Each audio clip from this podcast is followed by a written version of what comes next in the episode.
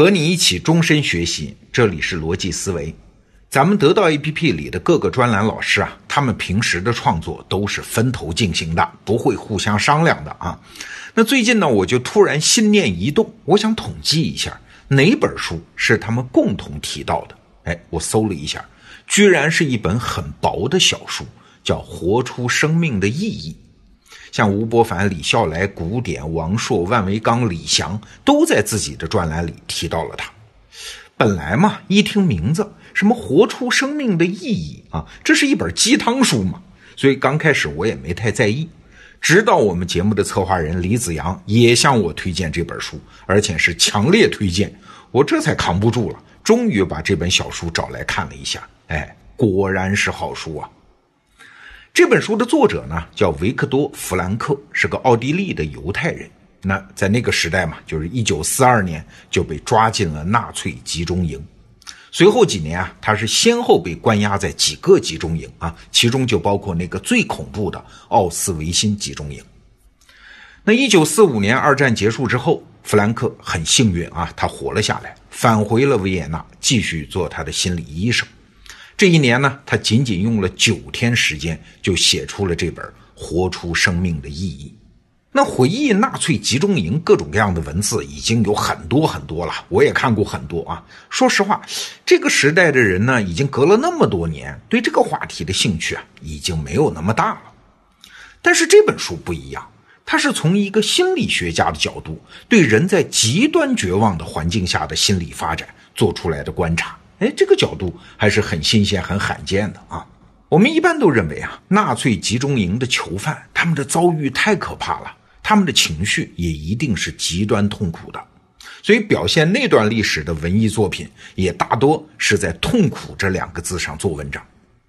其实啊，人在集中营这种极端环境中的心理反应要复杂得多，很多反应是我们这些正常生活的人想象不到的。哎，这也是这本书的价值。你想，刚进入集中营的时候，囚犯的反应当然是惊恐嘛，是极度的惊恐啊。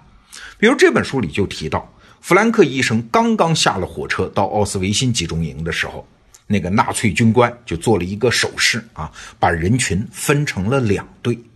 他呢是被分到了其中一个队。到傍晚的时候，他就问呢，哎，另外一个队的人去哪儿了呀？有一个难友啊，就是同时被关押的人啊，就指着一个烟囱对他说，他们已经进了焚尸炉。你想，这是一个多么极端的体验啊。那这样的恐怖呢，随着集中营里各种残酷逐渐展开，人的心理啊，会迅速发生叫适应性的调整，进入心理学上被称之为叫暂缓性幻觉的状态。哎，比如说一个人被宣布马上要被处决了，在行刑前的最后时刻，他会产生一种幻觉，就这种死刑可能会暂缓执行，他一直抱有希望。那随着集中营的现实变得越发的残酷，囚犯们的幻想是一一破灭。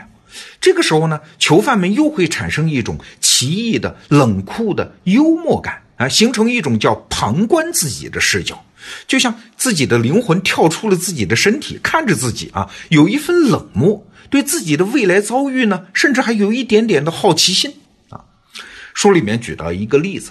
有一次啊，一位更早被抓进集中营的朋友来到弗兰克住的那个大屋子里啊，打算给他们这些新来的说点注意事项。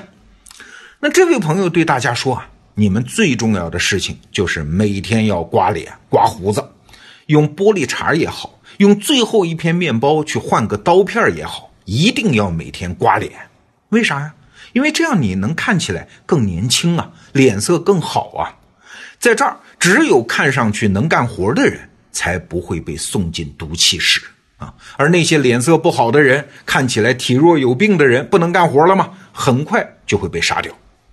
说到这儿啊，这位朋友指了一下弗兰克，就这本书的作者啊，对其他人说，看，他就是这样的人。哎呀，正常环境中任何人听到这样的话一定会吓得魂飞魄散，或者是勃然大怒啊。但是弗兰克当时的反应只是笑了笑。你看，这种反应就是所谓旁观自己的视角啊，这是不正常的反应。那接下来呢，囚犯的心理进入第二个阶段，那就是冷漠和迟钝，对任何事情都漠不关心。囚犯们日夜所想的就是吃穿睡这些最基本的生活需求，除此之外的任何事情，不管是折磨呀，还是暴行啊，囚犯们冻饿而死的尸体啊，难有的痛苦啊，都引不起他们的兴趣。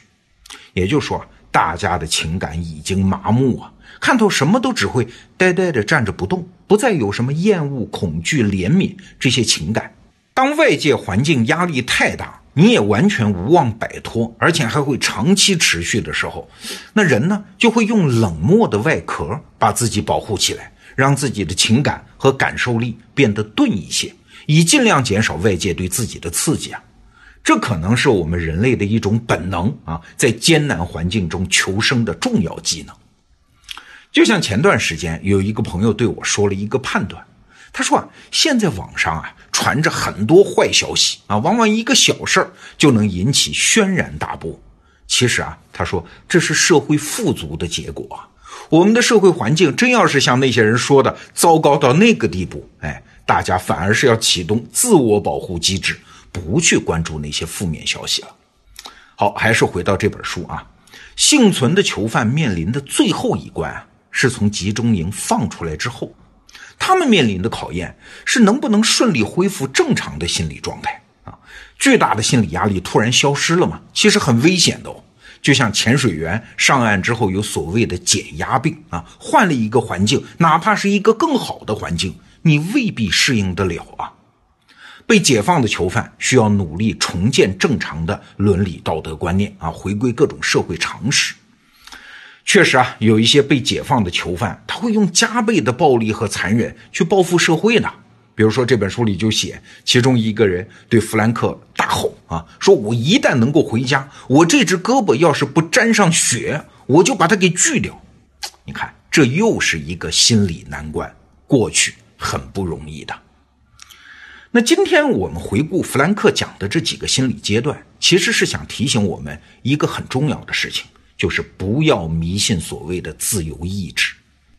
我们一般都以为啊，是我们的大脑在控制我们的行为，我们总是想象自己嘛，在什么情况下我们就会做出什么样的决定啊。比如买了这本书，我就会把它读完；追到了这个人，我会一辈子爱他；等我有了某种条件，我就会奋发努力啊；如果我现在暂时休息一下，我就会精力百倍等等。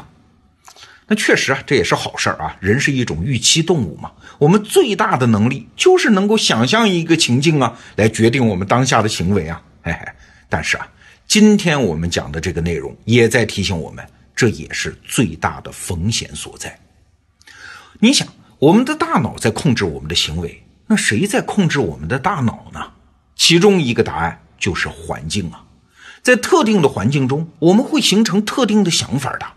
如果不真的置身于那样的环境，我们是没法预料自己那个时候的想法的。哎，就像我经常讲一句话啊，我可以决定自己明天怎么做，但是没有办法决定自己明天怎么想，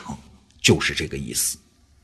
在特定的环境中，我们有可能为了适应那个环境，让自己变得不可理喻、残忍、脆弱、愚蠢和麻木啊，并且把自己的一系列的表现解释得合情合理。